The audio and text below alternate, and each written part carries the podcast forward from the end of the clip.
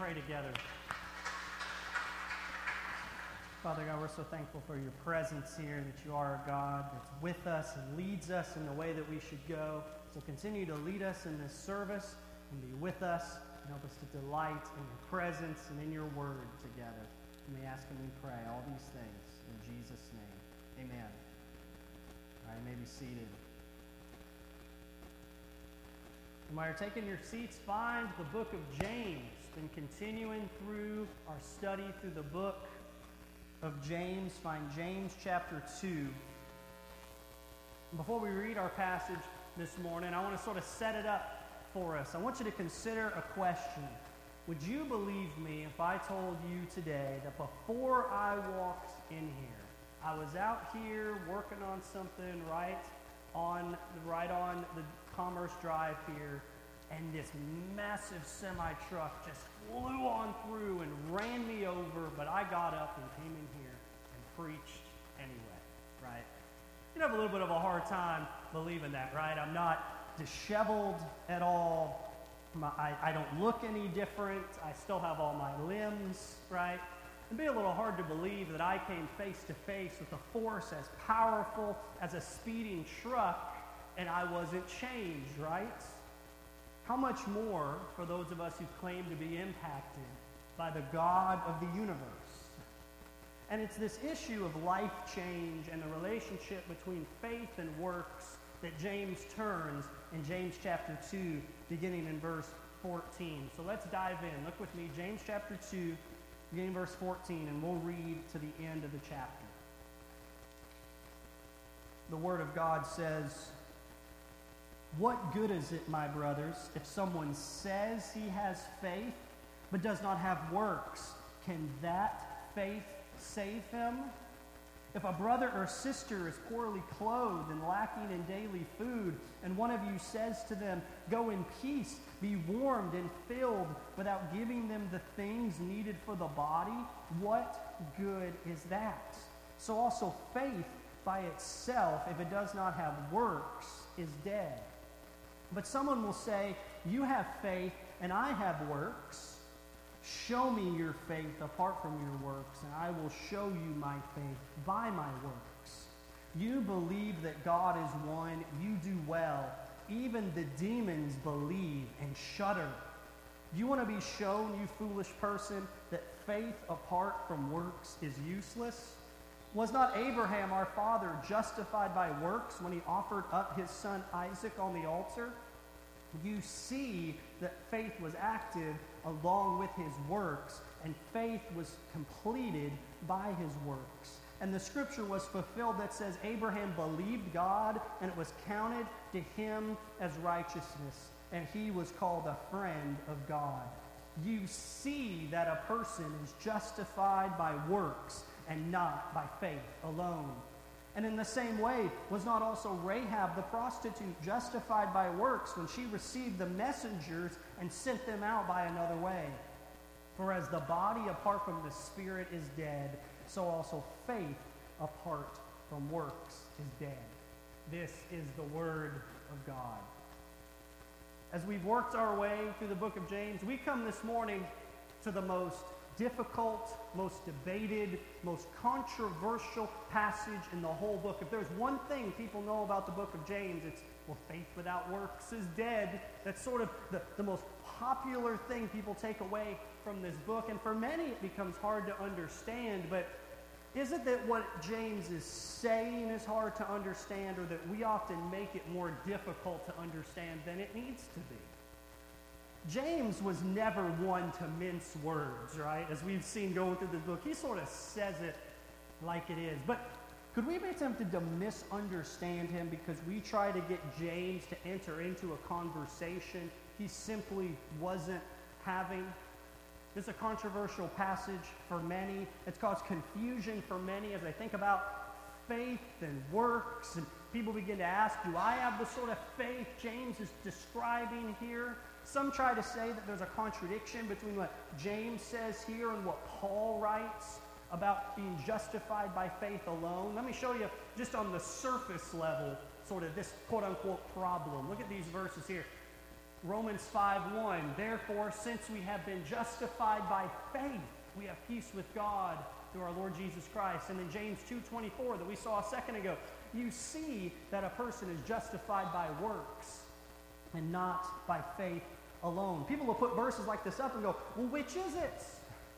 It appears like Paul's saying we're justified by faith alone, and James is saying that we're justified by faith and works. And there's a lot of verses one could put up and sort of compete against each other. And it illustrates an important principle, one of the most important things I can tell you when it comes to Bible interpretation. What you need is not more Bible verses, but more paragraphs and chapters and books. In other words, friends, you know the verses of the Bible were put there, the, the actual numbers, right? The referencing verse system was put there later in order to make it easier for us to sort of find where things are, not so we could take one verse kind of out of its context, take another verse out of its context, drop them into another context, and then say, look, they don't get along.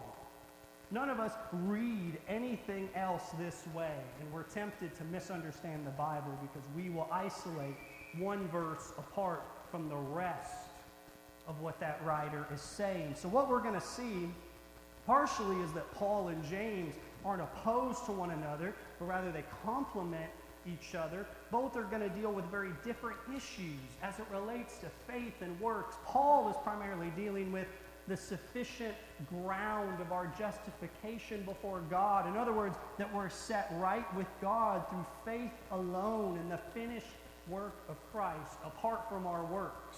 That there's no other way to be right with God. You can't work your way there. You've simply got to place your faith and your trust in Jesus, and that's where righteousness is found.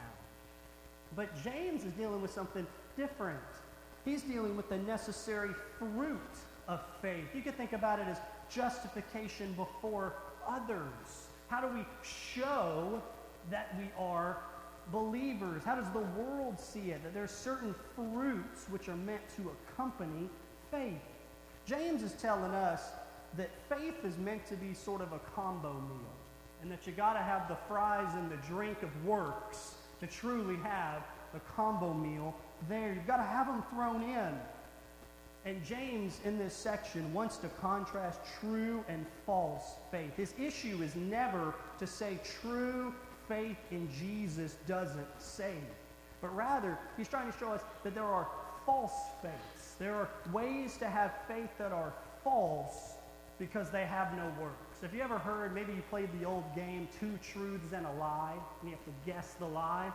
Where here James flips it on its head and does two lies and the truth.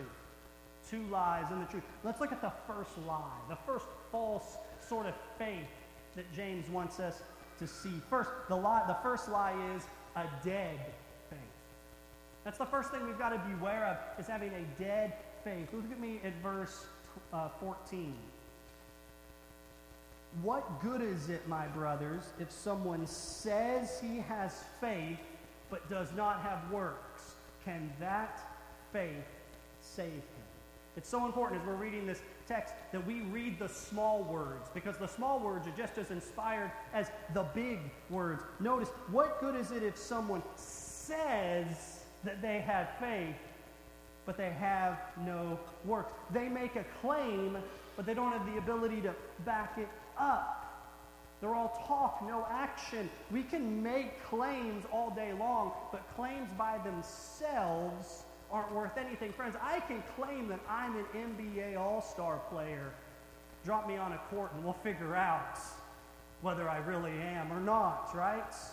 And James even offers an illustration. Look at verse fifteen. If a brother or sister is poorly clothed and lacking in daily food, and one of you says to them, go in peace, be warmed and filled, without giving them the things needed for the body, what good is that?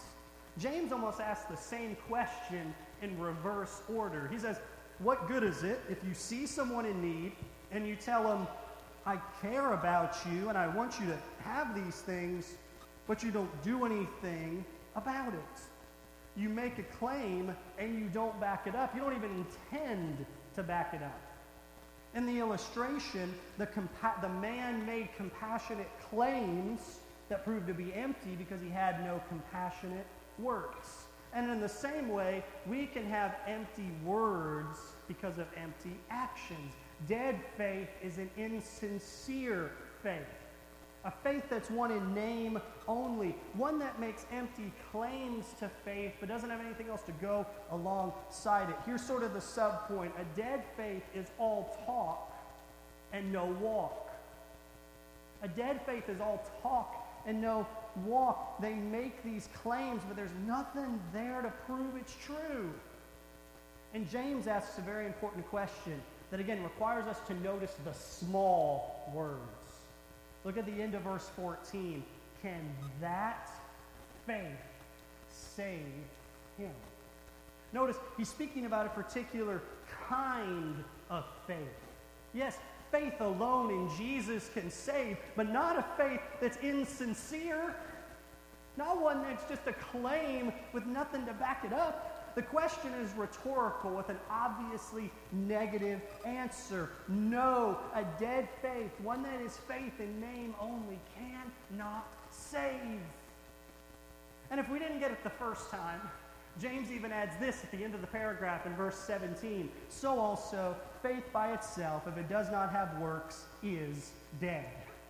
It's pretty clear. James is trying to send us a message that a dead faith is a claim that is never backed up. These folks may have been known for being good church-going folks. They might have been known as hearers of the word, but James says they weren't doers. They were probably known as very religious, but not as followers of Jesus. They were not known for their claim to obedience to their Savior. They were all talk and no walk. And would that describe any of us? That's what James would want us to consider this morning. Look what he goes on to say, verse eighteen. But someone will say, you have faith and I have works. Show me your faith apart from your works, and I will show you my faith by my works. Notice that works weren't meant to be added to faith to sort of give faith its true value or effectiveness, like faith isn't enough, but rather he's saying that works show that faith is genuine. Imagine being back in school, and did you ever have show and tell? Right? And some kids made big claims until it was time to show them, like, man, my dad bought me a dragon. Okay, bring it in, bud. Show us, right? You really got that dragon? Bring it in, show us. Well, dad says I can't bring it in. Oh, okay, I'm sure, right? What if you were wanting to come into show and tell and show your faith in Jesus? How would you do it? Could you show your faith apart from works? Rather, you would show your faith through works, right? Maybe you bring in a picture from the day you were baptized and went, hey, look, I followed Jesus in baptism. I'm not saying the baptism saved me, but I'm saying, hey, this was done as an act to show that my faith is genuine.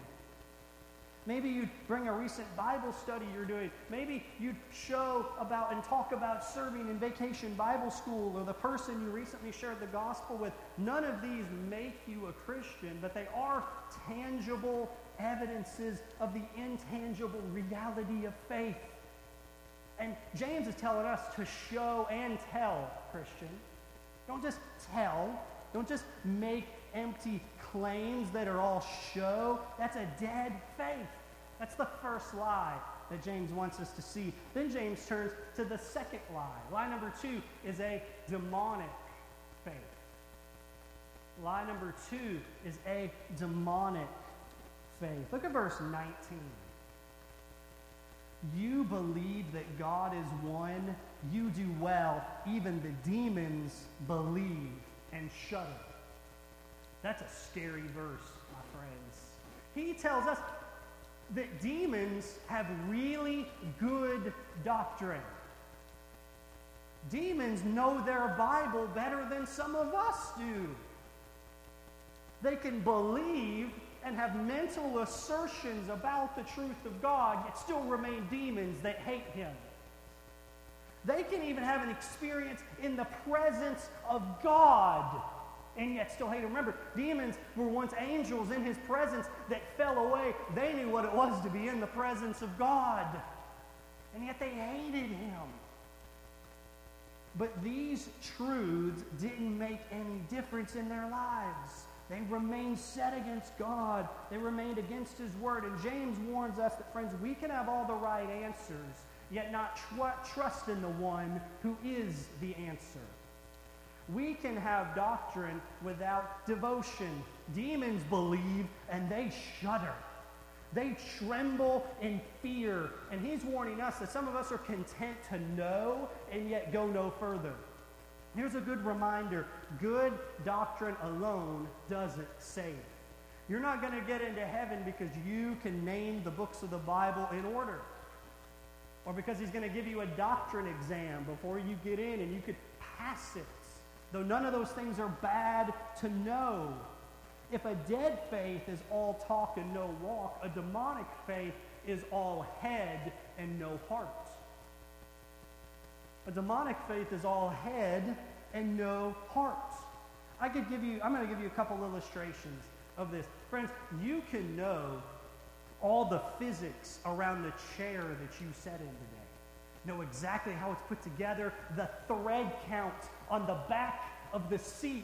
But if you don't sit in it, it's no good to you. You can know, and then, friends, you can know, right? There's a mental knowledge of something, and then there's a personal, relational knowledge, and those are not the same thing. Friends, would you trust a mechanic who's never driven a car? Well, I've read all the books there is to know about cars. Friends, that's why we don't have Amish auto shops set up in this town. Right? I don't care if they tell you they read everything there is to know about cars. If you're driving a horse around, I'm not taking my car to you, right? Friends, how would we feel if you're being wheeled back to surgery and they put the anesthetic on you? You're kind of starting to lose consciousness a little bit, and the last thing you hear is that your sur- your surgeon just finished medical school last night and you're his first patient by himself. How you feeling? I'm not feeling good, right? How would you feel to have a surgery done by someone who's never done it before? None of us hire a contractor who's never built anything. And he says in much the same way, Christian, we can claim to know and yet not really know. We can claim to have faith, but have never done anything. You know who had a demonic faith? Judas Iscariot is the perfect example of a man who had demonic faith. He had been with Jesus. He could tell you all about the miracles and the healings. He had heard all of Jesus' teaching over and over and over again. He could tell you what Jesus loved to eat for breakfast. It's a pretty close knowledge of him. He could probably have the textbook answer, but didn't have a love for God or others. One day, Jesus was eating with Mary, Martha, and Lazarus, and Mary, not his mother, the other Mary, entered in and anointed Jesus' feet and wiped and put this expensive oil all over him. And this was an act of deep devotion that seemed unorthodox on the surface, but came from a sincere heart of devotion. And Judas responds in a very interesting way. He responds with a question of practicality apart from consideration of Jesus. John chapter twelve, we see this.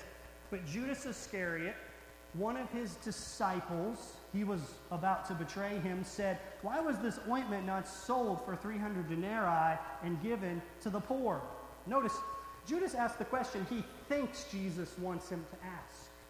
He he sort of goes, well, shouldn't we give this money to the poor? What's this whole thing about loving Jesus ahead of loving others? But it was nothing but a false flag, because we read this, John twelve six. He said this not because he cared about the poor, but because he was a thief, and having charge of the money bag, he used to help himself to what was put in it. Judas is a warning to us. You can put on a great front for others. You can pass the theology exam. The demons certainly could, yet you cannot know and love Jesus, because mental assertion is not what it means to have faith. Mental assertion is not what it means to have faith. The Apostle Paul tells us that Jesus resurrected and he walked around for forty days after his resurrection. And we're told that at one time he appeared before five hundred people before he ascended into heaven. Yet what's really interesting is when you open up Acts chapter one after Jesus has ascended, there was only one hundred twenty people in the early church. That means there were hundreds of people who had even seen the resurrected Jesus, could probably testify to it, but weren't willing to give their heart and their lives to him. And they hadn't joined with the body of Christ. There's a difference between a knowledge of distance and a knowledge of nearness. Y'all know this. You grow up in a small town, you know everybody. But you know people around you in a very different way, right? It's one thing to know their family and know them, but it's another to have a, a knowledge of nearness. Friends, a distant, cold faith of, me, of nothing but mental assertion is a demonic faith. And James is clear, that faith does not save. But James wants us to spend more time focused on the truth than on the lies. He wants us to see, yes, the two truths, dead faith and demonic faith. But he wants us to consider now the truth, a demonstrated faith. The truth, what we're meant to have, is a demonstrated faith. That's his whole point, to make sure we have a faith that's shown and not just claimed. In fact, James wants to show us that an empty faith is useless. Verse twenty, you want to be shown, you foolish person, that faith apart from works is useless? Then he's going to give now three illustrations of true faith. He's going to turn now and offer us three illustrations of true faith. And he starts with a guy named Abraham. Particularly, we're going to see Abraham and his sacrificial faith. Abraham and his sacrificial faith. Notice verse twenty-one. Was not Abraham our father justified by works when he offered up his son Isaac on the altar? You see that faith was active along with his works, and his faith was completed by his works. And the scripture was fulfilled that says, Abraham believed God, and it was counted to him as righteousness, and he was called a friend of God. Man, I love the Bible. I love this illustration because he wants us to consider Abraham, the father of the Jews, called elsewhere the father of faith. And he asked the question, was Abraham justified when he offered up Isaac on the altar? He's alluding to the events of Genesis twenty-two, and it's one of the three places in James where he's going to use this word justified, which means to be declared to be righteous, to be declared to be right, to say that person is just, justified. And then the question we got to consider, who, what's going on? Who's doing the declaring? Who is doing the justifying? Is he saying that God declared Abraham righteous when he gave up Isaac? That what he needed to do, what Abraham needed to do in order to be saved, was to give up his son? James actually seems to correct that idea in verse twenty-three when he says, Abraham believed God and it was counted to him as righteousness. He's, he wants you to know some of your Bible here because that's a quote from Genesis chapter fifteen, right? Abraham believed God and it was counted to him as righteousness. So he's telling us Abraham was justified before God, counted righteous by faith alone, fifteen years before he ever offered up his son. So what's happening in verse twenty-one and in Genesis twenty-two wasn't justification before God, but rather it was Abraham showing others the trueness of his faith through offering up Isaac. Notice verse twenty-two. Notice the small words again. You see that faith was active along with his works, and that faith was completed by his works. His faith was brought to its intended purpose, and you could see that his faith was active because he was willing to offer up his son. The emphasis is on the genuineness of his faith. All of us who know our Bibles know, if you want to talk about the greatest act of faith that Abraham ever did, it was he was willing to give up his son. And that's exactly the point of the illustration. Genesis twenty-two shows us that God, right after God provided a lamb in the place of Isaac, we see the whole purpose of the incident was this. Genesis twenty-two twelve. And the angel said, "Do not lay your hand on the boy or do anything to him, for I know that you fear God, seeing that you did not withhold your son, your only son, from me." In fact, if you read through Genesis, and we studied through that book uh, last year together, it's very clear Abraham seemed to know that God was going to somehow give his son back to him. So the whole thing was to display the trueness of his faith and to show that he feared the Lord. It was to show the genuineness of his relationship with God. His faith was shown to be true because it was sacrificial. Would we say that our faith is sacrificial? Does following Jesus cost us something? Because that's one of the big tests. Whenever you begin to lose things, or potentially lose things, in order to have to follow Jesus, friends, that's when the rubber meets the road.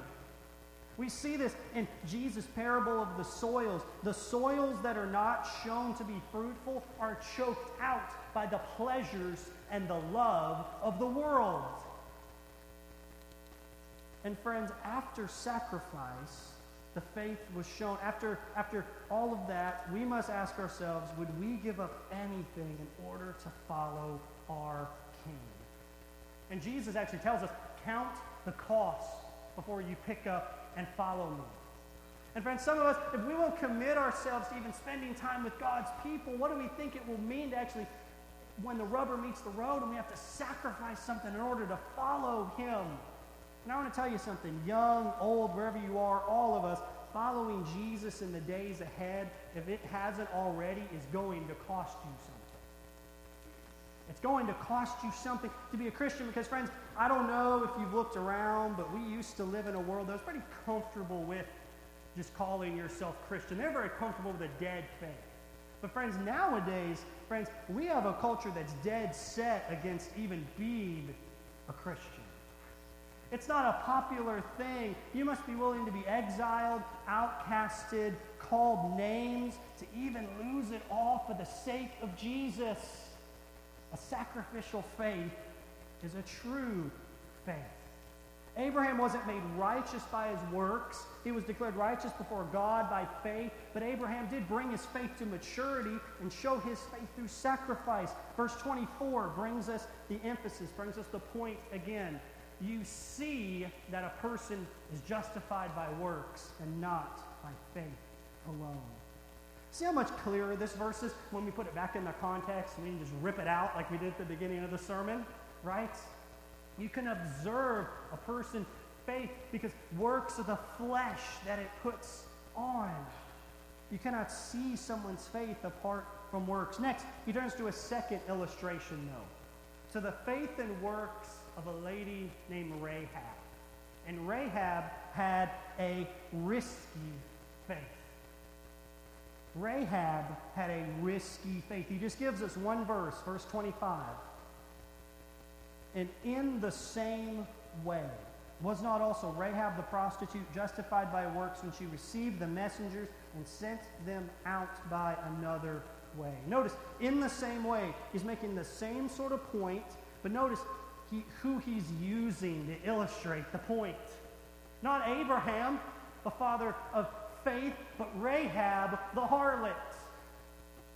Abraham a man, Rahab a woman, Abraham father of the Jews, Rahab a Gentile. Friends, he includes both of these intentionally to show that anybody can follow after Jesus. Both of these people were known for leaving the behind the nations they were born to in order to follow the God of Israel. And you couldn't think of a more perfect example with both illustrations. Rahab's remembered for her works, but also Hebrews tells us this.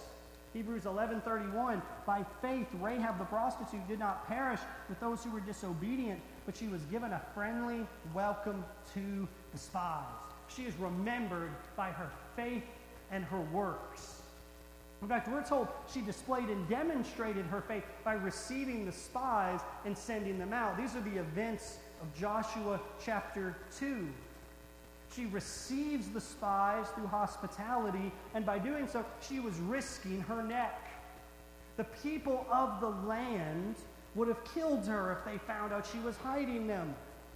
But she believed the promise of God that the land she lived in was going to belong to Israel, and so she received and hid the spies as an act of faith. And James, again, is not giving this to us simply to test our Bible trivia. His whole point is verse twenty-four, that you can see a person is justified. You can see their faith by their works. You can't see it otherwise. And Abraham, or Rahab, is such a beautiful example, because Rahab is also an incredible example of God's redemption. God turned her life around and displayed that life change through the way she treated the spies. We don't read anything else about this woman outside of that passage, but we knew she believed the promises of God, she served the people of God, and though some may have remembered her for what she was, she's remembered rather for her godly legacy of faith. And friends, some of you today may, may, may be remembered for something that you did in the past, for works and a way you lived in the past. But friends, you can look to the God of Rahab and receive the good news of grace. To have your legacy of your life turned around, and rather being remembered for what you did, be remembered for the God you serve. And he comes to the third and the final illustration. Verse twenty-six. For as the body apart from the spirit is dead, so also faith apart from works is dead. He gives us the example of body and spirit, a living faith. A living faith. Again, using this example of a body without a spirit. A body, faith, is dead unless it has life, works. Here is what he's saying here. He closes the illustration by showing the opposite of a dead faith. Rather than a faith that is dead, our faith is called to live. Would those who see our lives say we have a faith that is living? Faith that is animated? Not a faith that is cold or lukewarm, but one that is white hot for Jesus. Because James isn't alone in addressing the false faith of others. In fact, James pulls almost all of his teaching out of this book, right out of the words of Jesus. And Jesus will repeat an illustration throughout his ministry about a tree and its fruits. This is in Matthew chapter seven, verse seventeen to twenty. But Jesus, again, uses this illustration. He wasn't afraid to repeat a sermon every now and again. And he said this, "So every healthy tree bears good fruit, but the diseased tree bears bad fruit. A healthy tree cannot bear bad fruit, nor can a diseased tree bear good fruit. Every tree that does not bear good fruit is cut down and thrown into the fire. Thus you will recognize them by their fruits." Stop and consider the picture. Trees produce fruit. The fruit doesn't make the tree what it is, but rather the fruit displays what kind of tree that it is. Friends, a banana tree is a banana tree before it produces a single banana. But friends, it's certain that a healthy tree is going to produce good fruit.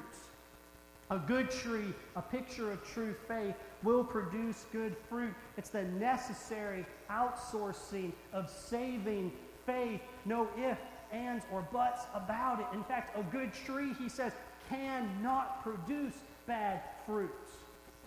But he says a bad tree produces bad fruit. This is a picture of a worthless fruit, a fruit you left out to rot, of those bananas you bought a week ago, but they came off the tree that way.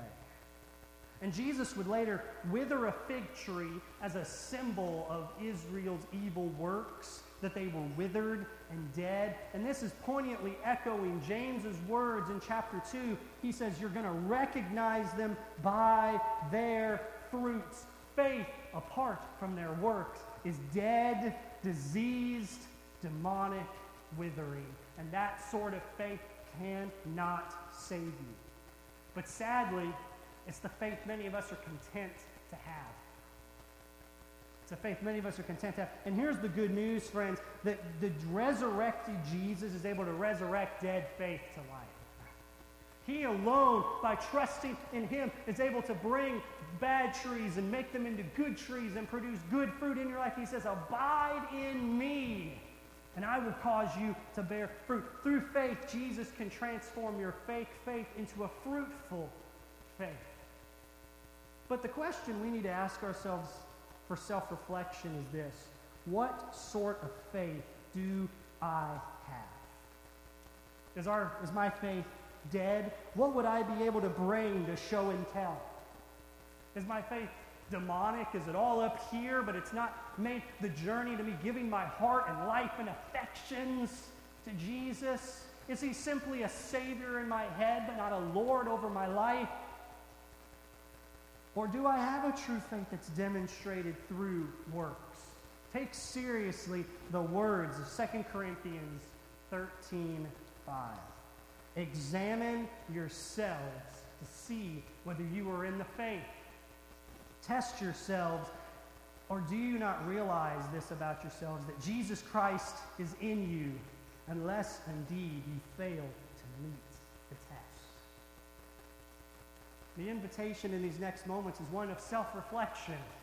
And if you find yourself with a dead or demonic faith and wanting to have a true faith in Jesus, you can come forward, pray where you are, talk to me, whatever you need to do to do business with God, to examine ourselves to see if Jesus be in us, and may we not fail the test, but may we be found to have built our lives on the foundation that will never, never let us fall. Let's stand and let's pray together.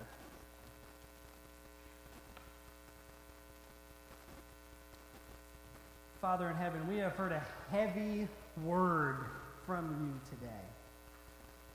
There are many of us who may have claims to love and follow you, but have no works to show for it, and you say that isn't a faith that will save us. Many of us are banking on our mental assertion of facts about you without having a loving relationship with you. But God, awaken in all of us a faith like Abraham, like Rahab. Give us a spirit that fills the body of our life so that we might be animated to serve you. God, help us to build our hope, our lives, our all on you. May we put our trust in your death, burial, and resurrection to bring us to new spiritual life and to serve you with all our heart, soul, mind, and strength. And we ask and we pray all these things in Jesus' name. Amen.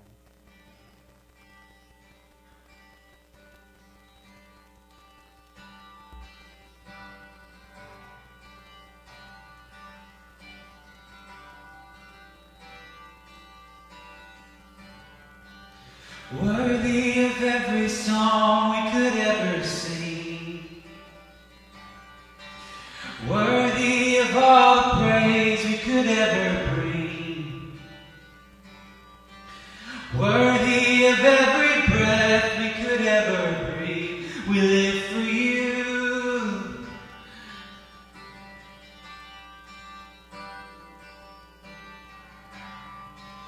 Jesus, the name above Jesus, the only one who could ever save, worthy of every breath we could ever breathe, we live for you, oh, we live for you. Holy, there is no one like you, there is none beside you, open up my show me who you are and fill me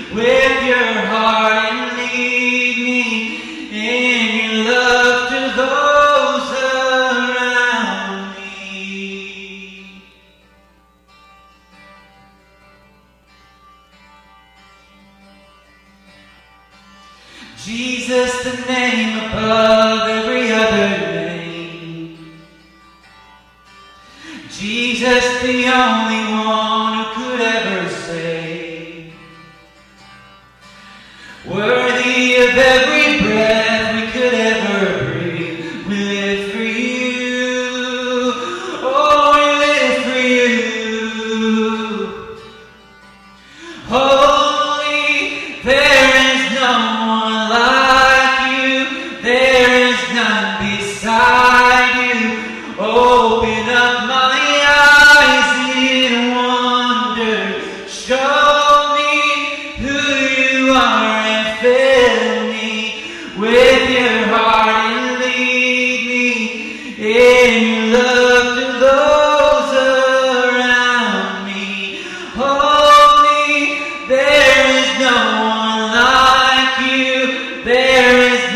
beside you. Open up my eyes in wonder, show me who you are and fill me with your heart and lead me in your love to those around me. And we'll build our life on Jesus. And when lives are built on Jesus, it makes us to live our life a certain way. That's the message of James, and that's the message for us. Well, if you could be seated real fast, I want to bring a family forward. Come on up. I told him I wouldn't embarrass him. So, you know, that's my one promise, my one promise. So this is Barry, Melissa. Right? Here to be here to meet. They've met with us. They've been attending our church for a while. Barry actually used to be a member of our church way back in the day. You don't want to know how young I was. Huh? Oh, you don't want to hear way back. I'm sorry. I'm sorry. I'm sorry. I won't, you don't want to you don't want to know how young I was when that was going on, but that's okay. We were talking about that at lunch, so I feel like I can pick on him about that. But excited to have them back with us, joining with our church today. And so if you celebrate their decision to join with us, say amen. And I want you just to look out. Hold up your hand if you'll commit to be a family of faith to them, to pray for them, to love them. Look at all those folks you have out there, right? And so just wanted to welcome them in with us. And when you leave today, make sure to hug them, give them, give them a meet. He actually, we were talking the other day. He's like, man, seventy-five percent of the folks are new, you know? Like, our church has really seen some incredible growth, so. So excited to have you guys with us. And again, make sure to greet them today. Make them feel at home. They've been coming for a while, and the Lord's really doing a work in their lives. So absolutely. Thank you guys. I'm going to close our service. Don't go be seated. I'll close our service with a benediction. But before I do that, just a reminder, if you're able to help put your chair up, that'd be great. Back corner, I think they're going to go toward the back. Some of these front are going to go in this side room and not block the closet. Super excited, because this benediction isn't just for us to leave service, it's to send us into a week of service through V B S to serve children and families in our community with the gospel. So this uh, word of hope for us from Romans chapter fifteen. May the God of hope fill you with all joy and peace in believing, so that by the power of the Holy Spirit you may abound in hope. Amen.